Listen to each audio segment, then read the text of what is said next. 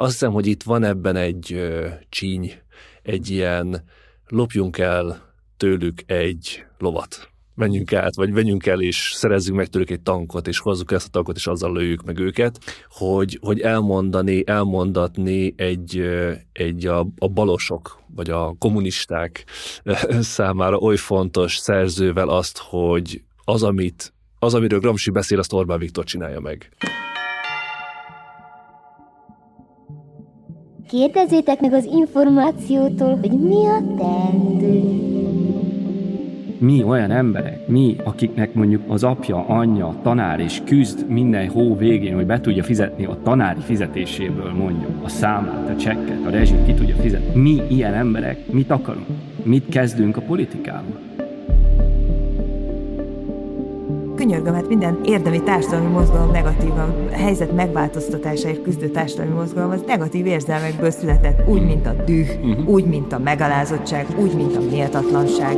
Hát akkor változik valami, hogyha ezek az érzelmek tudnak konstruktív formába becsatornázódni ahhoz, hogy az ember egy kicsit újra kalibrálja a világra vonatkozó nézeteit, esetleg nem biztos, hogy kizárólag azt kell csinálni, hogy a budapesti 12. kerületből nézzük a Észak-Amerikát. Kapitalizmus újratermeléséhez mindig, mindig kell a válság, akár egy ideológiai szinten. Tehát, hogy ez, ez, ez úgy tud működni, hogy, hogy az emberek torkához van tartva a kés. Ha az nem lenne oda tartva, nem más, hogy lehetne gondolkodni, nem más, hogy működne a cselekvés nem hiszem azt, hogy az emberi elidegenedés tökéletesen felszámolható, ugye ember és ember között mindig lesz valami távolságosak a szerelem ritka pillanataiban oldódik fel. Stílszerű legyek, egy fontos kérdés van, hogy élet.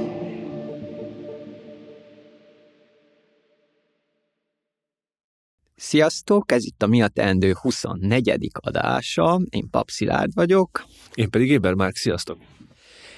A mai adásban ketten leszünk Márkal, ketten fogunk beszélgetni, és a beszélgetés apropóját az adja, hogy nem régiben jelent meg Márknak az eszméletben egy tanulmánya, és az átdolgozva több részes, négy részes cikksorozatban az új egyenlőségen is, mégpedig arról, hogy a nemzeti együttműködés rendszere, vagyis az Orbán rendszer, annak is az intellektuális holdudvara hogyan használja Antonio Gramsci-t, az olasz kommunista gondolkodót és aktivistát, aki egyébként ugye Mussolini börtönében vesztette életét a 30-as évek második felében. Viszont a az adja ugye az aktualitását, hát több minden adja az aktualitását, de az egyik aktualitását az, az adja, hogy az elmúlt években a NER, több, NER ilyen intellektuális korifeusai sokat beszéltek Gramsciról, a könyveikbe hivatkoznak, ugye Békés Márton, aki az egyik ilyen nagy Gramsciánus, vagy Gramscira hivatkozó valaki, de ugye a nyáron a Transit Fesztiválon Orbán Viktor is beszélt a Gramscihoz fűződő viszonyáról, meg arról, hogy fiatal korában, amikor az egyetemi dolgozatát írta, akkor hogyan használta, vagy hogyan támaszkodott Gramsci munkásságára. Egy Felegi Tamás nevű fiatal tanár volt a tyútorom, akihez írtam a szakdolgozatot, és ő azt mondta, hogy Gramsit, ehhez, ha ezzel akarok foglalkozni, Gramsit mindenképp olvasni kell. Most Gramsci az a szentírás a balosoknál. És így nekem kezembe került, igaz, hogy a kelet-európa ellenállási mozgalmak történetének kapcsán, összefüggésében, de a kezembe került egy ekte baloldali biblia a hatalomról. És a Gramsci azt írja, amit a lengyelek egyébként jobboldali keresztény változatban csináltak meg 80-81-ben, hogyha az ellenfelet kezében van a politikai hatalom, és azok nem tud onnan kivenni, mint hogy mondjuk a kommunista rendszerekben, Lengyelországban például a kommunista párt kezében van a hatalom. Nem tudod kivenni. Akkor ne azt széloz meg, hogy rángatod a kezéből a jogart, mert nem tudod kivenni. Hanem azt a kulturális környezetet, kontextust változtasd meg, amiben a hatalom gyakorlása történik. És ha, ha ezt meg tudod változtatni, ha te tudod megmondani, hogy mi a jó, mi a rossz, mi a helyes, mi nem, mi a szép, mi a csúnya, mi a célszerű, mi nem célszerű. Ha, ha, te, ha nálad van az a képesség, hogy ezt megmondod, akkor előbb-utóbb át fogod venni majd az intézményes hatalmat is. Ez Gramsci. Most nagyon primitíven adtam elő. Szóval akkor erről fogunk ma beszélgetni, és az adja, a, vagy hogy azért is fogunk erről beszélgetni, mert ugye Antonio Gramsci neked is, Márk, nekem is egyébként egy fontos hivatkozási pont, a gondolkodásunkat mind a kettőnknek valamilyen ö, módokon ö, meghatározta, de egyébként a baloldalon az elmúlt évtizedek különböző baloldali irányzatai számára is. Ha azt vesszük a, a, a Chantal és Ernesto Laclau féle populizmus, vagy ez a marxizmus meghaladás, továbblépés, ennek az egész intellektuális megalapozásában nagyon sokat hivatkoznak Gramsci-ra, és ennek folytán egyébként a 2010-es évek megszorítás ellenes mozgalmai, a baloldali populizmus, amit így hívtunk, az is nagyon hivatkozott erre, és közben látjuk, hogy ennek van egy ilyen lefutó ága vagy dekonjunktúrája is ennek az egész ilyen balpopnak, szóval, hogy ebből a szempontból is érdekes lehet nekünk Gramsci. Szóval első körben egy picit mondd el nekünk, Márk, hogy egyébként ezeken felül, vagy hogy ezek mellett, amiket most így elmondtam, mi indított arra, hogy megnézd szisztematikusan és belemenj, és tényleg ilyen szövegszintű elemzés, szövegszintű elemzését is add annak, ahogy Anna NER használja Gramsci-t. Miért, mi volt a tétje számodra? Több forrásból jött az érdeklődés. Az egyik, egyik önmagában Gramsci volt, tehát hogy, hogy itt a korábbi beszélgetésekben is szó volt már arról, hogy mondjuk amikor Csepregi Dáviddal beszélgettünk Rosa Luxemburgról, hogy számomra is nagyon érdekes a, 20. Mm, század elejének, 19. század végének, 20. század elejének marxista hagyománya, vagy marxi hagyománya, tehát, hogy Rosa Luxemburg, Lenin és Gramsci és Lukács és így tovább, hogyan gondolkodtak, nyilván egyrészt ez, hogy ez hogyan is van, tehát mi is, mi is az, amit valójában írt Gramsci, másrészt pedig megnyitalok a korábbi beszélgetéseinkre, amikor itt volt Kovács Eszter, az ő könyvében is nagyon fontos Gramsci és hegemónia elmélet, Sebők Miklósnál is nagyon fontos a paradigm megfogságában. Szóval, hogy, hogy tulajdonképpen itt van mindig velünk, és ez nem, nem véletlen, hiszen a, a baloldali gondolkodás, vagy a marxi hagyománynak az egyik leginkább olyan szerzője talán, akiből lehet konkrét politikai cselekvésre vonatkozóan következtetéseket levonni, van valami ilyen, azt a angolul olvastam egy ilyen vicces bomó gramsiró, hogy az a marxista, akit bemutathatsz otthon anyukádnak. Tehát az, az a jó hmm. fej, izé, mert hogy, mert hogy nem, nem, nincsen olyan terhelt uh, hagyománya, mint nem tudom, Leninnek, szóval uh, ugyanakkor viszont beszél a kultúráról, beszél az ideológiáról, az, a, a morál, moralitásnak a jelentőségéről, meg egyáltalán a hegemónia megszerzéséről. És még ezen túl is van egy, egy sor, sor forrása, hogy miért érdekel engem a helyzetműhelyben, ahol, ahol én dolgozom, vagy ahol a, a kollégákkal, elvtársakkal gondolkozunk az elmúlt 10-12 évben, ott is nagyon fontos. Tehát a 2013-4-5 környékén már voltak ilyen gramsizó szemináriumok, akiként többiektől nagyon sokat tanultam. Nem tudom, Gagyi Ágnes és Szarvas Márton és Nagy Kistóf beszéltek arról, hogy milyen érdekes Gramsci, és nagyon keveset tudtam róla, és akkor úgy, úgy, úgy olvastam én is, és aztán pedig 2019-ben írtunk együtt egy, egy lapszámot, amit aztán te meg recenzáltál. Válság és hegemónia címmel próbáltuk pont a NERT értelmezni, és akkor, akkor nyilvánvalóan, hogy mondjam, ebből a marxi hagyomány felől értelmeztük a, a az rezsimet, és aztán itt az igazi válasz, hogy miért érdekel, mert hogy ugyan, ugyanezzel a szerzővel, Gramsci, hegemónia, stb. értelmezi Békés Márton úgy az elmúlt négy-öt hat évben az Orbán rezsimet, hogy tökéletesen az ellenkezője jön ki. Mm. Tehát ahogyan, ahogyan mi, vagy ahogyan próbáljuk ilyen gramsciános hagyomány szerint a marxi hagyományon belül értelmezve, az egy, az egy nagyon erős NER kritika lesz, és ahogyan Békés Márton csinálja, abban meg egy óriási nagy NER dicséret lesz. És az akkor ez hogyan lehetséges? Az a mód, hogy mondjuk a helyzetműhelyes írások, a, a hegemónia fogalmát használják, és rajta keresztül viszonyulnak Gramscihoz, és mondjuk az a mód, ahogy esetleg a 60-as, 70-es évek ilyen angol száz új baloldala, az a New Left, a, a, a, ugye a New Left Review körüli kör használja Gramsit, az se ugyanaz, és akkor eljutunk oda, hogy a jobb oldal is használja, uh-huh. és nem csak Magyarországon. Uh-huh. Tehát, hogy itt azért van egy hosszú évtizedes recepció történet ennek a dolognak, és hogy te hogy látod ezt, hogy milyen irányokba ment el a Gramsci olvasás, vagy a Gramsci értelmezés, és hogy érkezik meg a, a jobb oldalra. Uh-huh. Megpróbálom röviden elmondani, én nem vagyok egyébként Gramsci szakértő, azt kellene tudni olaszul. Igazából is az igazi Gramsci kutatók azért, azért olaszul eredetében olvassák a börtönfüzeteknek a 3000 valahány oldalát.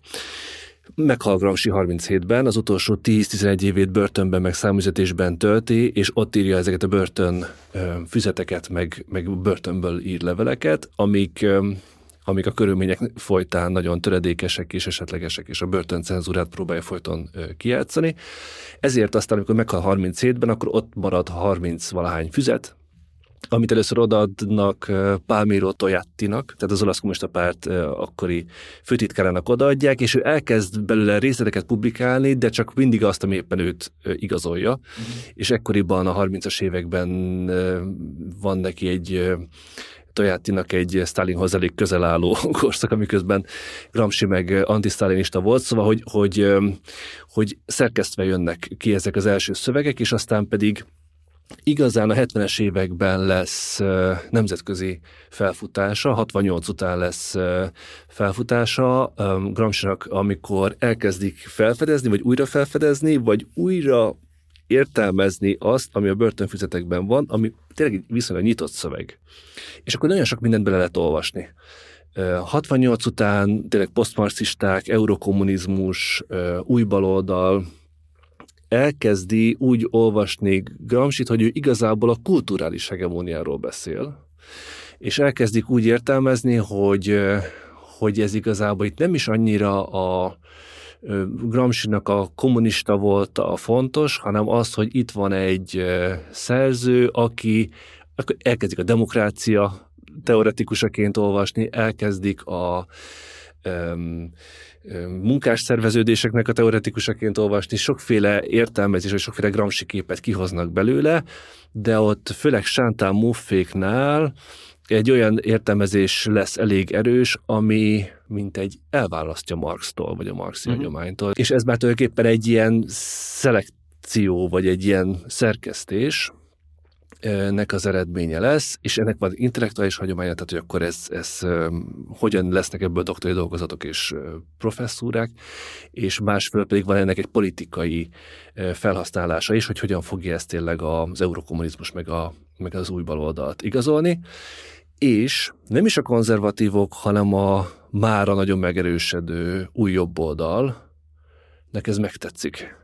És azt mondják, hogy ha, ha a balosok tudják Gramsci-t így használni, akkor, akkor mi is használni akarjuk, és egy, nyilván ezt sokan csinálták, de a legfontosabb talán egy Alain de Benoit nevű francia fickó, akit hevesebb vérmérsékletű ember nyugodtan mondaná uh, új fasisztának, de ő nyilván nem ezt mondja magára, hanem azt mondja, új jobboldali, tehát akkor mondjuk azt, hogy ő új jobboldali, és ő ugyanazt, ugyanabból a Gramsciból kiolvas azt, hogy a kultúrát, a hosszú távú politikai stratégiaalkotást kell elsőre helyezni, pozíciókat kell szerezni a, a civil társadalomban, hosszú távon újságokat, egyesületeket, sajtót, médiát, think tankeket és ehhez hasonló szervezeteket kell felépíteni azért, hogy majd egyszer az újabb oldal beérjen a hatalom sáncain belőle, és ezt nevezik Gramsciánus stratégiának, és ezt nevezik metapolitikának,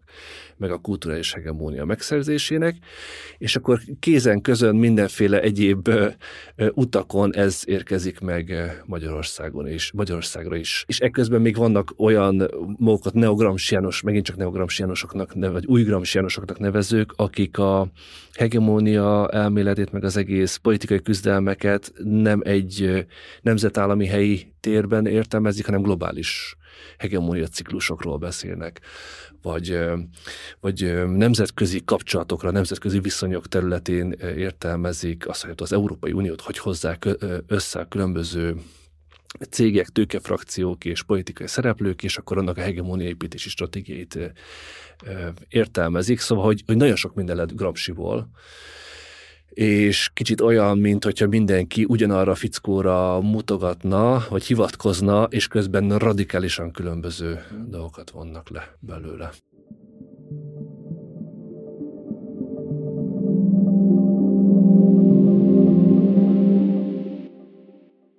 De mondd, hogy, hogy neked hogy érdekes, és hogyan, hogyan jött be a, a képbe, amikor te foglalkozol, vagy foglalkoztál vele. Nekem elsősorban e, ezen a, a, a, a Laklau-Muff uh-huh. vonalon jött be először Gramsci, meg ezen a balpop vonalon. Az a változás elmélet, ami egyébként a, a Békés Mártoni gondolatkörbe is benne van, az, az ez a 2010-es évek baloldalának a szintén egy ilyen alapvető változás elmélete volt, hogy hát, hogy itt, itt meg kell változtatni bizonyos értelmezési kereteket, hogy ugye mi, miről szól így ez a 2008 utáni időszak, ez a bomlóban lévő neoliberalizmus, és egyébként ugye van Gramscinak ez a, és most nem fogom tudni szó szerint idézni, de ez a kvázi ilyen bombóként használt, hogy, hogy amikor a régi rend már halott, de az új nem tud megszületni, és az interregnum, a kettő közötti interregnum az az ilyen morbid szimptomák és kis szörnyeknek Szörnyek, a, a, a kora, és hogy valójában 2008 után a folyam, ebbe az állapotban vagyunk valahogy egy ilyen, egy ilyen interregnumban, egy, egy bomló hegemon rendszer, és egy még nem látjuk, hogy milyen új hegemónia közötti időszak. Itt már fellazultak a neoliberalizmusnak azok a dogmái, amik, amik évtizedeken keresztül ilyen megkérdőjelezhetetlenek voltak a, a társadalmi beszédben, vagy a politikai beszédben, és akkor meg kell teremteni, vagy hogy van tér nyílik arra, hogy újfajta értelmezések jöjjenek be, hogy, hogy a világ látást azt befolyásoljuk, hogy másféle problémákra hívjuk fel a figyelmet, kezdve az afganisztáni és iraki háborúk által felszínre hozott ilyen kortárs imperializmusnak a szörnyűségeitől egészen a gazdasági rendszernek, a pénzügyi rendszernek a, a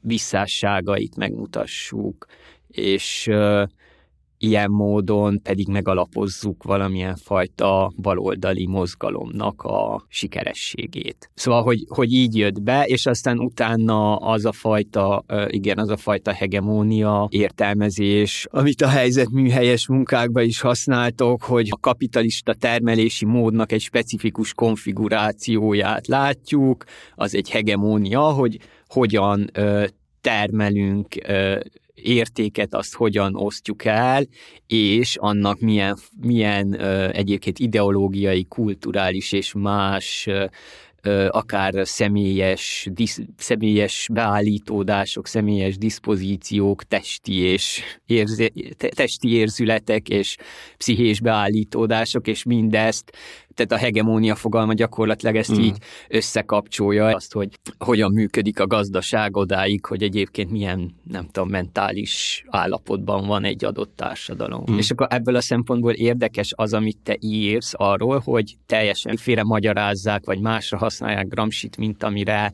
egyébként feltehetően ő a saját szándékai szerint a mondatait leírta, ami ugye egy antikapitalista szándék volt, és arról is írsz, hogy Békés Mártonék gyakorlatilag egy idealista gondolkodót faragnak, egy marxista gyökerű gondolkodóból, gyakorlatilag ilyen értelemben feje tetejére állítják Gramscit, és akkor felhívod a figyelmet arra, hogy hogy ez valójában a saját működésük szempontjából is hamis, mert hogy az a fajta kultúrharc, amit Gramsira hivatkozva folytatnak, tehát hogy meg kell szerezni a világ értelmezése fölött a jó és a rossz definíciója fölötti kulturális kontrollt.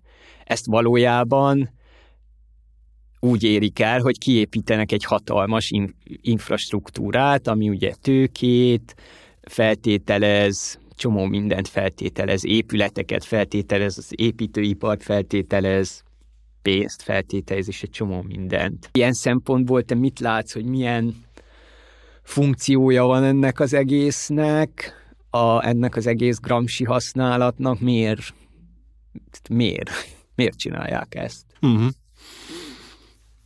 Nem tudom a jó válasz, vagy, vagy, vagy van valamilyen feltételezett válaszom.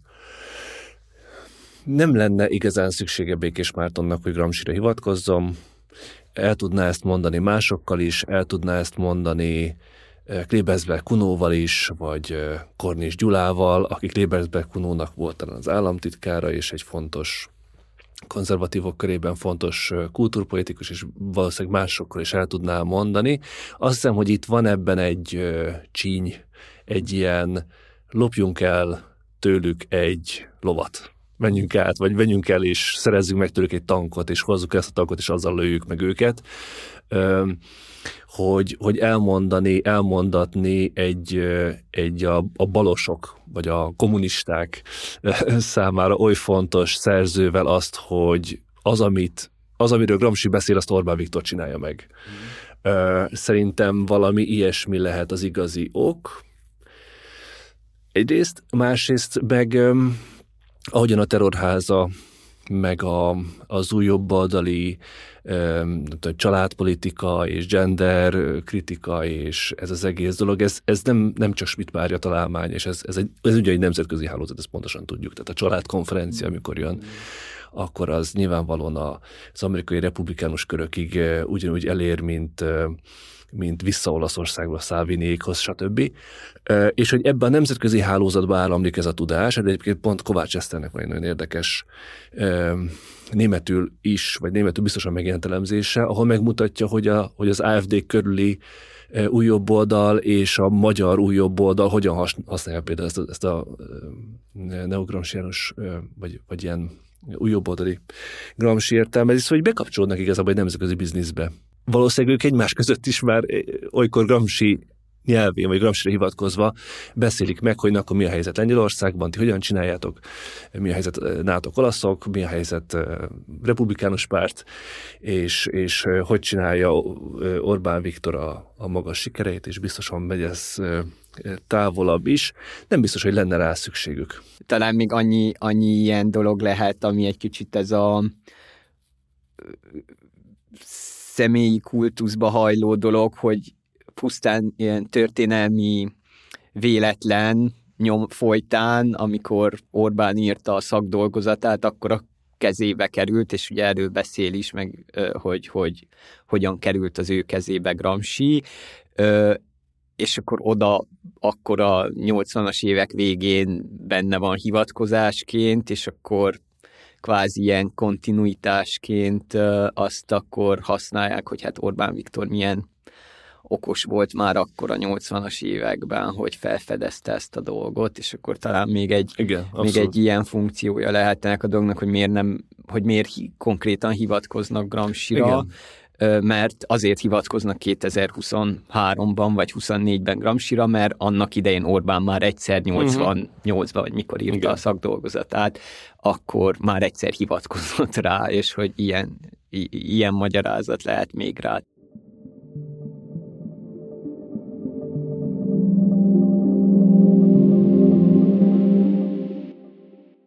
Kimondott célként Gramsci az valójában mint egy ilyen használati útmutató, uh-huh. tehát egy ilyen ikeás hogyan rakd össze a bútort Igen. típusú izé az ő kezükben, hogy akkor ezt kell csinálni. Igen. Ezt mondja ő, és akkor ez, ez hasznos, és ezt kell csinálni. Annak ellenére, hogy kommunista volt, de hasznos. Uh-huh. De hogy van egy olyan része is, hogy mit fejez ki az, hogy ezt megtehetik ők, az egyébként mutatja, hogy mennyire erős jobboldali hegemóniában élünk egyébként, hogy teljes mértékben kiírható a, a, a, a szocializmus a politikai küzdelemből, hogy uh-huh. nem létezik valójában 2023-ban az ő szemükben, és amúgy lehet, hogy igazuk is van, hogy mint, mint valódi politikai erő a szocializmus nem létezik, és ezért valójában mi létezik, létezik ez a jobboldali, konzervatív, új jobboldali valami, és létezik a liberalizmus, neoliberalizmus, Igen. és akkor Gramsci gyakorlatilag, aki a tőke munka ellentétről vagy alapvetően a tőke munka ellentétben értelmezhető az, amit ő ír, az egy ilyen tőkefrakciók közötti küzdelemben lesz értelmezhető, hogy akkor a liberálisok és a konzervatívok küzdenek, és a konzervatívok azok, akik a az autoktón, a nemzeti tőkét képviselik, és akkor a neoliberálisok, liberálisok, globalisták, bla bla bla, ők képviselik a nemzetközi tőkét, és az a mondás, hogy hogy hát ezek a globalisták, a liberálisok, a nemzetközi tőke, az létrehoz ilyen ideológiai mm, egy ideológiai uralmat, hogy hogyan kell látni a világot, hogyan kell értelmezni a világot, és úgy lehet őket legyőzni, hogyha ezeket az értelmezéseket a gendertől a nem tudom én miig, a multikulturalizmus és így tovább, ezeket a dolgokat leküzdjük a mi ideológiai, kulturális termékeinkkel. Így van. És hogy ilyen szempontból viszont érdekes, hogy van itt egy, és kíváncsi vagyok erről, mit gondolsz, hogy itt viszont mégiscsak, mintha lenne egy ilyen vulgár materialista olvasata a világnak ebben az ilyen fideszes gondolkodásban, hogy, hogy igen, hogy valójában a, nem tudom, a multikulturalizmus az így ö, arra jó, hogy ö, hogy valójában elfedje azt, hogy Soros György és a hozzá hasonló globális finánctőke ki akarja fosztani ezeket az országokat, mondjuk a, nem tudom, az európai periféria országait. És hogy ezzel szemben ott vannak a nemzeti tőkések, akik szintén vissza akarják szorítani ezt a fajta nemzetközi tőke nyomulását, és akkor előlük is emanálódik, kinő egyfajta, egy, egy másfajta, másfajta fajta ideológia. Uh-huh.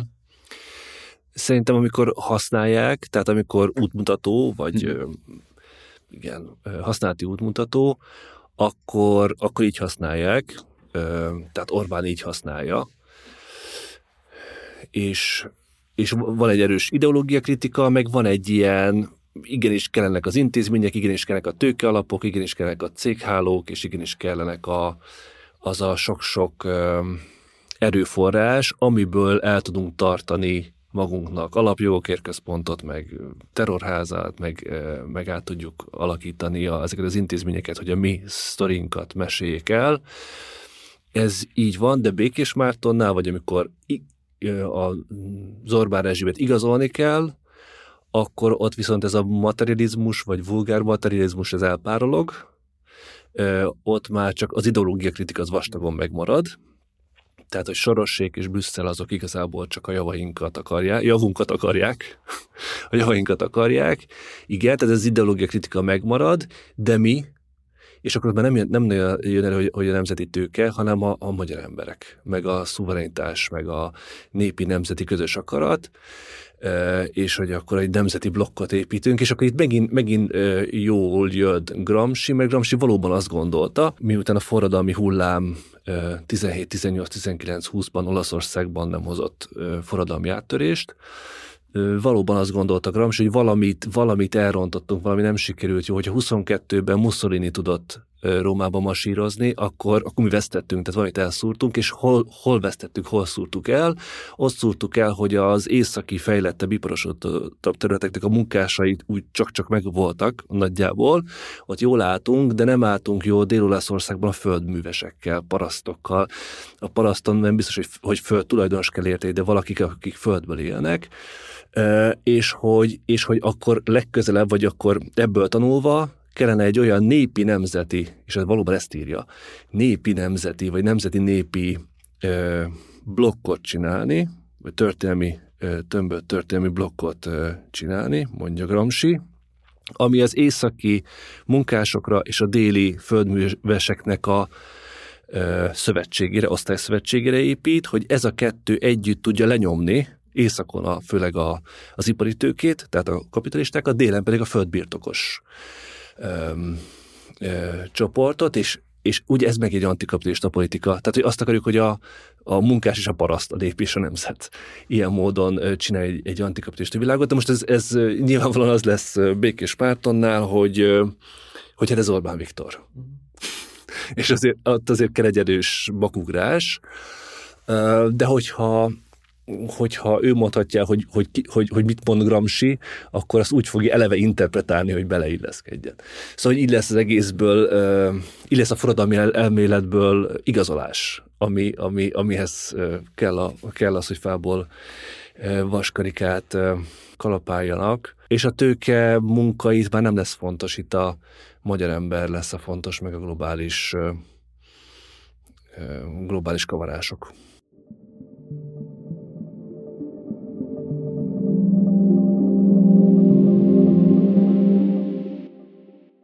Arról is írsz, hogy a, a 68 utáni, vagy a 68 környékén kialakuló új baloldal, az ö, olyan értelemben szintén ö, kicsit ezt a, az értelmezést használja abban, hogy ö, ez a hosszú menetelés az intézményeken keresztül, hogy itt igazából a polgári társadalomnak a meglévő intézményeit el kell foglalni, és belülről megváltoztatni, tehát bekerülni a, az akadémiára, bekerülni a hatalom, az államhatalom különböző szerveihez, és akkor onnan belülről megváltoztatni a szemléletet, ahogy a hatalom gyakorlás szemléletét, és akkor ezáltal pedig megváltoztatni a, a, a társadalmakat, a társadalmi berendezkedéseket, és hogy ez egy ilyen ö,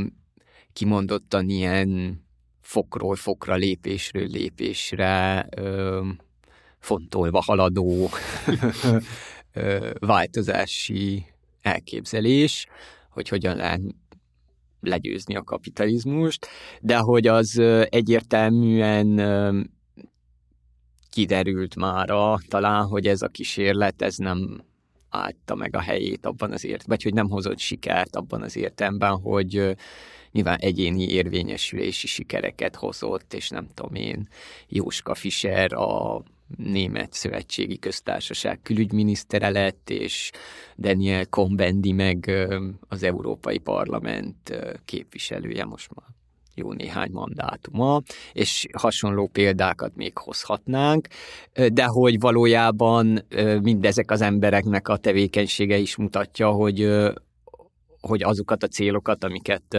fiatalkorukban, mint új baloldaliak elérni szerettek volna, azokat nem tudták elérni. Tehát ilyen értelemben ez a, az ő esetükben a változás elmélet nem, nem igazolódott, és hogy valójában ők idomultak hozzá az egész kapitalista rendszerhez, tehát hogy belőlük lett kapitalista.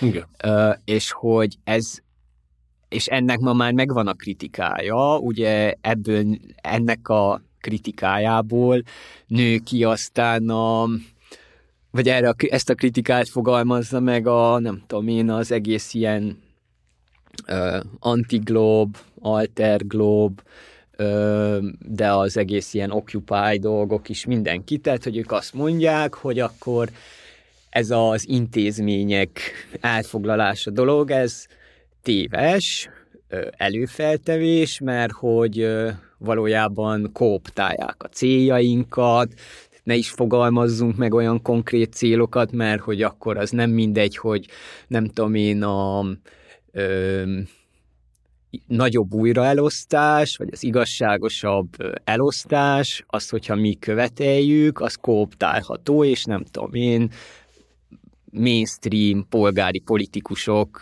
magukhoz ölelik, és népszerűséget kovácsolnak abból maguknak. Ami szintén zsákutca ilyen szempontból, mert akkor meg abból jön ki ez az egész ilyen full horizontalitáson alapuló, vezetők nélküli, konkrét pontokba szedhető követelések nélküli ilyen vibe-okon alapuló fesztivál baloldal, ami, ami végül is ez a, a, a baloldali populizmus valamilyen szempontból kicsit ez lett, hogy vagy az, a kezdeti fázisaiban mindenképp az lett, hogy hogy ezeket a dolgokat, tehát a, a követelés megfogalmazás helyett inkább ez a, hát milyen társadalomban, igazságosabb társadalomban szeretnénk élni, és kb. ennyire konkrét a, a megfogalmazási mód. Tehát, hogy, hogy nagyon érdekes ennek a dialektikája valahogy. Kíváncsi vagyok, hogy te erről mit gondolsz. Én azt látom, hogy Szóval, ha visszagrunk 68-ba, akkor Rudi Ducske, és akik megfogalmazzák ezt a hosszú menetelés az intézményeken keresztül dolgot, akkor még, még nem ismerik Gramsit, hanem akkor még Maóra utalnak a kultúra és forradalomba forradalomra. Tehát, hogy a, a hosszú menetelés az ugye, hát az, az, az, az Mao. Viszont amit csinálnak itt, az valóban végsősorban egy ilyen individualizált ellenállás. Tehát valami olyasmi lesz, hogy, hogy hát úgy fogunk csinálni baloldali fordulatot, meg úgy fogjuk átalakítani a saját szándékaink szerint az intézményeket, hogy miközben ott azokba karriert is csinálunk egyesével. Tehát tök jó volt a példa a Jóska Fischer, meg a Daniel Cohn-Bendit, meg a igen, hát a Rudi Ducske, hogyha nem kap lövést, akkor valószínűleg még ma is él, és az EU-ba ül, vagy valahol. Szóval, hogy, hogy, hogy ez, ez, ez nagyon-nagyon bajós, és bár lenne megfejtésem, hogy akkor hogyan kell ezt ö, újra kezdeni, vagy másképpen csinálni. Ö, de a legjobb ötletem az még mindig az, hogy ugorjunk vissza a startmezőre, és nézzük meg, hogy mit mond Gramsci. Mert Gramsci nyilván nem azt mondta, hogy menjetek be az intézményetekbe egyesével, és csináltok karriert, és akkor az milyen jó lesz, hanem azt mondta, hogy hogy organikus értelmiségieket kell kinevelni. Az organikus az kettőt is jelent, egyrészt az, hogy szerves, tehát hogy kinő abból a csoportból, amit majd nem csak képviselni fog, hanem alapvetően szervezni fog. Tehát hogy itt az organikus, az, az, az nem csak a szerveset, illetve a szervezőt is. És hogy, és hogy az, az egy kollektív projekt. Tehát, hogy az az osztály, amelyik organikus értelmiségét bocsát ki, az az osztály az fogja azt az organikus értelmiséget, és nem engedi elszakadni tőle, nem engedi, hogy abból egy ilyen karrier vagy kirakat, mm. vagy ilyen reprezentációs célból rakjunk be egy fekete nőt is, hogy legyen egy fekete nő is ott. Baromi nagy kérdés, hogy ezt újra lehet csinálni. Mm. Én ott tartok most, hogy, hogy vissza a startmezőre és szerintem is egyébként, ahogy mondtad korábban, hogy, hogy, hogy, a vált, hogy van valami változás elmélete Gramscinak, ami baromira értékes, mégpedig az, hogy hogy ez a hegemónia építés, ez a pozíció harc, ez az állóháború, és akkor valóban jönnek a militari metaforák, hogy állóháborúban fokról fokra vesszük be a, a, mm, az erődöt, vagy a, lövészárkokat, ez, ez mégiscsak egy jó stratégia lehet, és akkor persze attól függ, hogy éppen miről beszélünk a Magyarországról, globális politikáról, de hát a politikát csinálni hatékonyan, politikát csinálni jól, az iszonyatosan sok szervező munka, iszonyatosan sok szövetséges keresés, sok deal,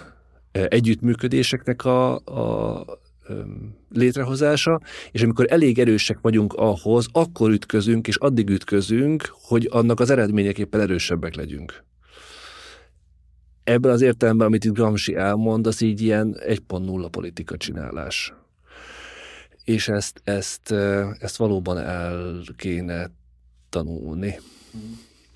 Bárkinek, aki szeretne akár helyben, akár globálisan, vagy bármilyen módon politikai, most tágértelemben mondom, politikai sikereket érni, és még egy gondolat ehhez, hogy itt Békés Márton szövegei értelmezései kapcsán elindult egy ellendiskurzus, például Szabó Tibor Benjamin, meg most az elmúlt hetekben volt kritikus kultúra, kritikai kultúra konferencia, de az, az érdekes módon majdnem mindig leszűkíti ezt az egész kérdést még csak kultúrpolitikára és arra, hogy mi van akkor a színházak élén, meg mi, hogyan lesz akkor művöldéspolitika, vagy nem lesz, és hogy igazából a Szabó Tibor Benjamin felől nézve Békés Márton csak az egészet csak azért csinálja, hogy a városi öm, értelmiségi fehér galléros csoportok számára is eladhassa a Fideszt, hogy csinálhasson nekik valamilyen kultúrpolitikát.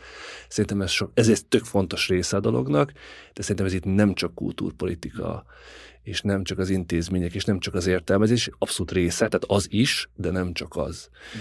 És ezt tök jól felismerték, most hülye mondat lesz, de hogy tök jól felismerték Orbánék, hogy kell iszonyatosan sok intézmény, el kell embereket tartani, akiknek az lesz a dolguk, hogy kesma, hogy iparszerűen tolják a szöveget kifele ész nélkül, és az, az értelmezést azt anyagilag meg kell alapozni és és, és, és, és, és, és, és megtanulták, megtanulták a leckét, hát túl jól.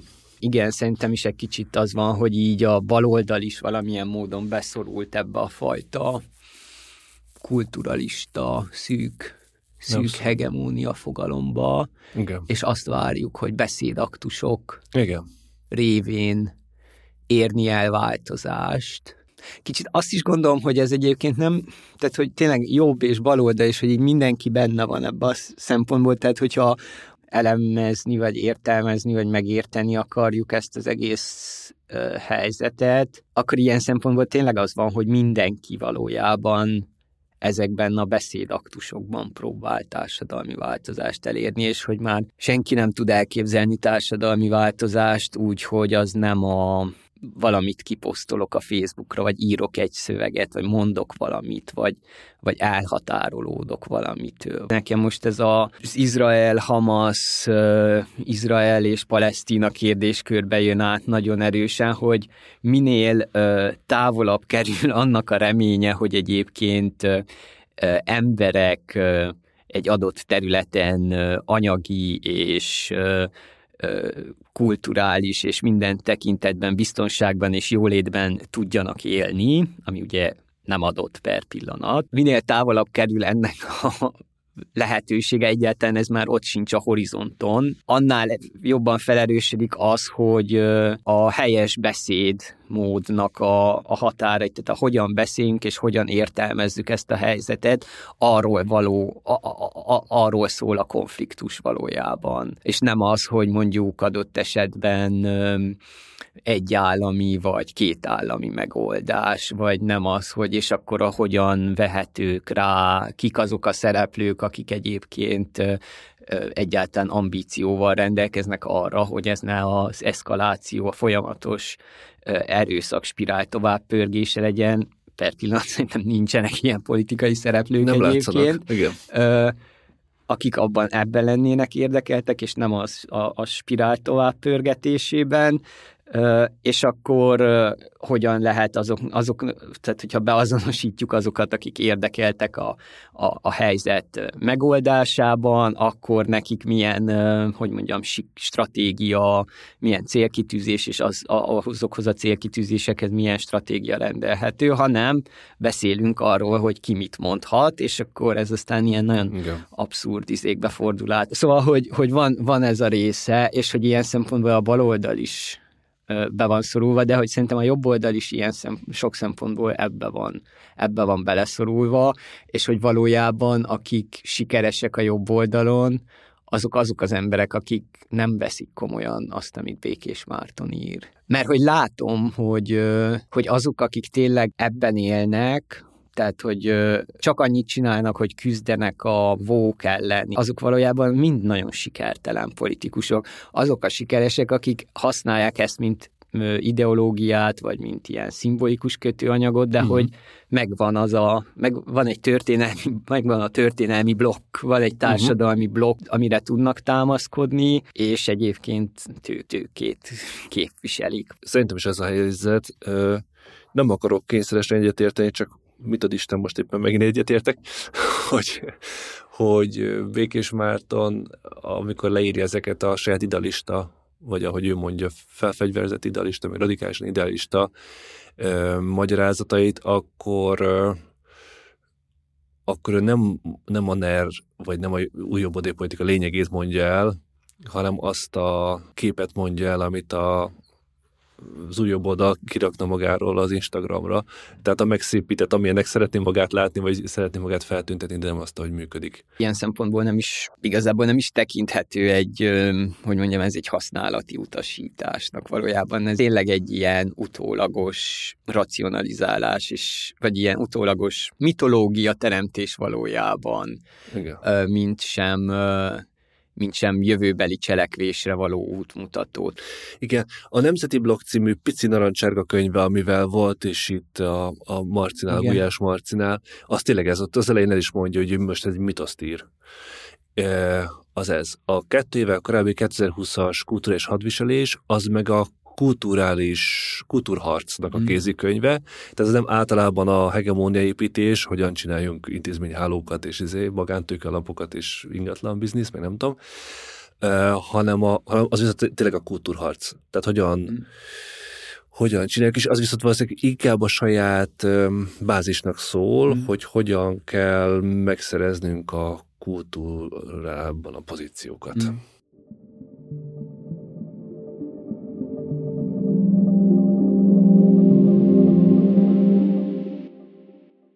Szóval zárásképp akkor mi is ilyen Békés Mártonos módon, ugye a, a cikkedbe is idézed a kulturális hadviselés tíz parancsolatát, hogy tíz pontba szedi össze, hogy mit is, hogyan is extrapolálja ezt az idealista gramsit. Szóval mondjunk mi is ilyen szentenciákat, párat, azzal kapcsolatban, amikről most így beszélgettünk, hogy hogyan szerezzük vissza Gramsit, vagy hogyan használhatjuk a 2020-as évek baloldala számára. Te tudsz, tudsz ilyeneket mondani? Mm. Bocs, mert hogy így erre nem készültem, hogy még, hogy, hogy így legyen ilyen Igen. ready-made. E, e, e, ez a baloldal problémája, hogy nem tud ilyen tíz parancsolatokat megfogalmazni. Nekem, nekem segít, hogyha a hegemónia dologra folyamatként, meg munkaként gondolok, tehát ez a hegemónia építés dolog, ami igazából ugye azt jelenti, hogy öm, hosszú távon munkát beletenni abba, hogy lépésről lépésre építsünk ki pozíciókat, amik fenntartható módon végzik a maguk tevékenységét, és ennek van egy anyagi alapja, tehát az emberek megélnek belőle, biztos, hogy, hogy nem tudom, mint Marci Hevesen, de hogy megélnek belőle, és ki tudják fejteni ezt a munkát, ami lehet közösségszervezés, ami lehet ö, értelmezések előállítása, gyártása, ö, ami lehet ö, szociális munka, egy millió másik dolog, ö, élelmiszer, bármi, és miközben ezt a tevékenységet csinálják, közben ebből nő ki az ideológia, ebből nő ki a politika. Ez nem tudom, hogy egy pont volt, vagy három. Hát akkor így lehetne úgy mondani az, hogy a, a sikeres antikapitalizmus kulcsa a hegemónia. Pont. Kettő. A hegemónia hosszú építkezés. Pont. Három. A hegemónia építés az a munkásosztály önszerveződése. Uh-huh. És akkor még ilyeneket lehetne mondani, de hogy, hogy alapvetően igen, nem az van, hogy Szóval nem a gondolat vezet. A gondolat az nagyon fontos, dinamikus kölcsönhatásban a gazdasággal, az infrastruktúrával, a, uh-huh. az ilyen dolgokkal, az intézményekkel, Igen. és hogy ezeknek mindegy ilyen dinamikus kölcsönhatásba kell lenniük. Abszolút. Dinamikus kölcsönhatás, a korabeli nyelven, meg az ilyen marxi nyelven dialektikus. Igen, ezt most direkt nem akartam a dialektárának mondani, mert igen. Mert ez nem könnyíti meg a dolgot, nem hogy értsük. könnyíti meg a dolgot. És hogy és igen, gazdaság, csak a, a gazdaság fogalmunkat is kicsit elvitte az ilyen főáramú közgazdaságtan, tehát amikor azt gondoljuk, hogy piac, meg izé, de hogy itt igazából ilyen életünk újratermelése. Igen. Termelés, újratermelés, ami nem csak a, a kínai játékoknak a termelését jelenti, hanem az életünknek a mindennapi gondoskodás, meg ehhez hasonló dolgoknak a, az újratermelést, aminek része nem tudom, a szeretet, szerelem is, meg, meg mindezek a dolgok.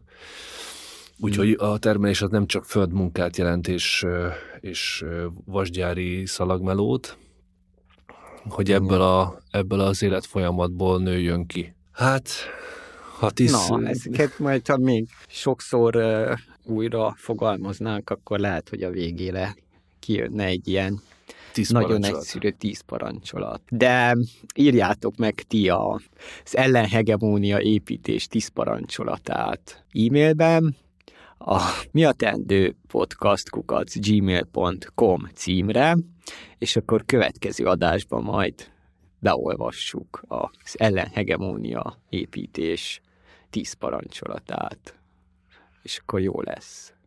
Ebben bízunk, hogy akkor jó lesz. Köszi szépen, hogy velünk voltatok. Februári adásban meg már visszatérünk a vendégekkel beszélgetünk formátumhoz. Majd kövessetek a Facebookon a Mi a Teendő Facebook oldalán, és akkor ott eláruljuk, hogy ki lesz a következő vendég, milyen olvasmányokat érdemes az adás meghallgatása mellé még figyelembe venni. Köszönjük a hangmérnök, hangtechnikus Lőrinc Járó munkáját, köszönjük szerkesztőnknek, Puskár Krisztiánnak, és az arculatunkat pedig Kili Zsanna formája olyan szépre, amilyen szép. A mi a teendőt azt meghallgathatjátok az RSS-en, de minden más podcast platformon, ahol podcastot szoktatok hallgatni, és most már fent vagyunk YouTube-on is, a Partizán Podcast YouTube csatornáján keresztül is eléritek a mi a teendő podcastjait, ahogy a többi más partizános podcastot is, illetve azt szeretnénk még kérni, hogy ha tetszett az adás, akkor vigyétek hírünket, küldjétek el ismerőseiteknek, osszátok meg a különböző platformokon, és hogy továbbra is mi is, meg a többi podcaster is ilyen jó adásokat készíthessenek ahhoz, ha megtehetitek, akkor támogassátok a Partizánt, a leírásban megtaláltok minden ehhez szükséges információt. Köszi szépen, sziasztok! Sziasztok!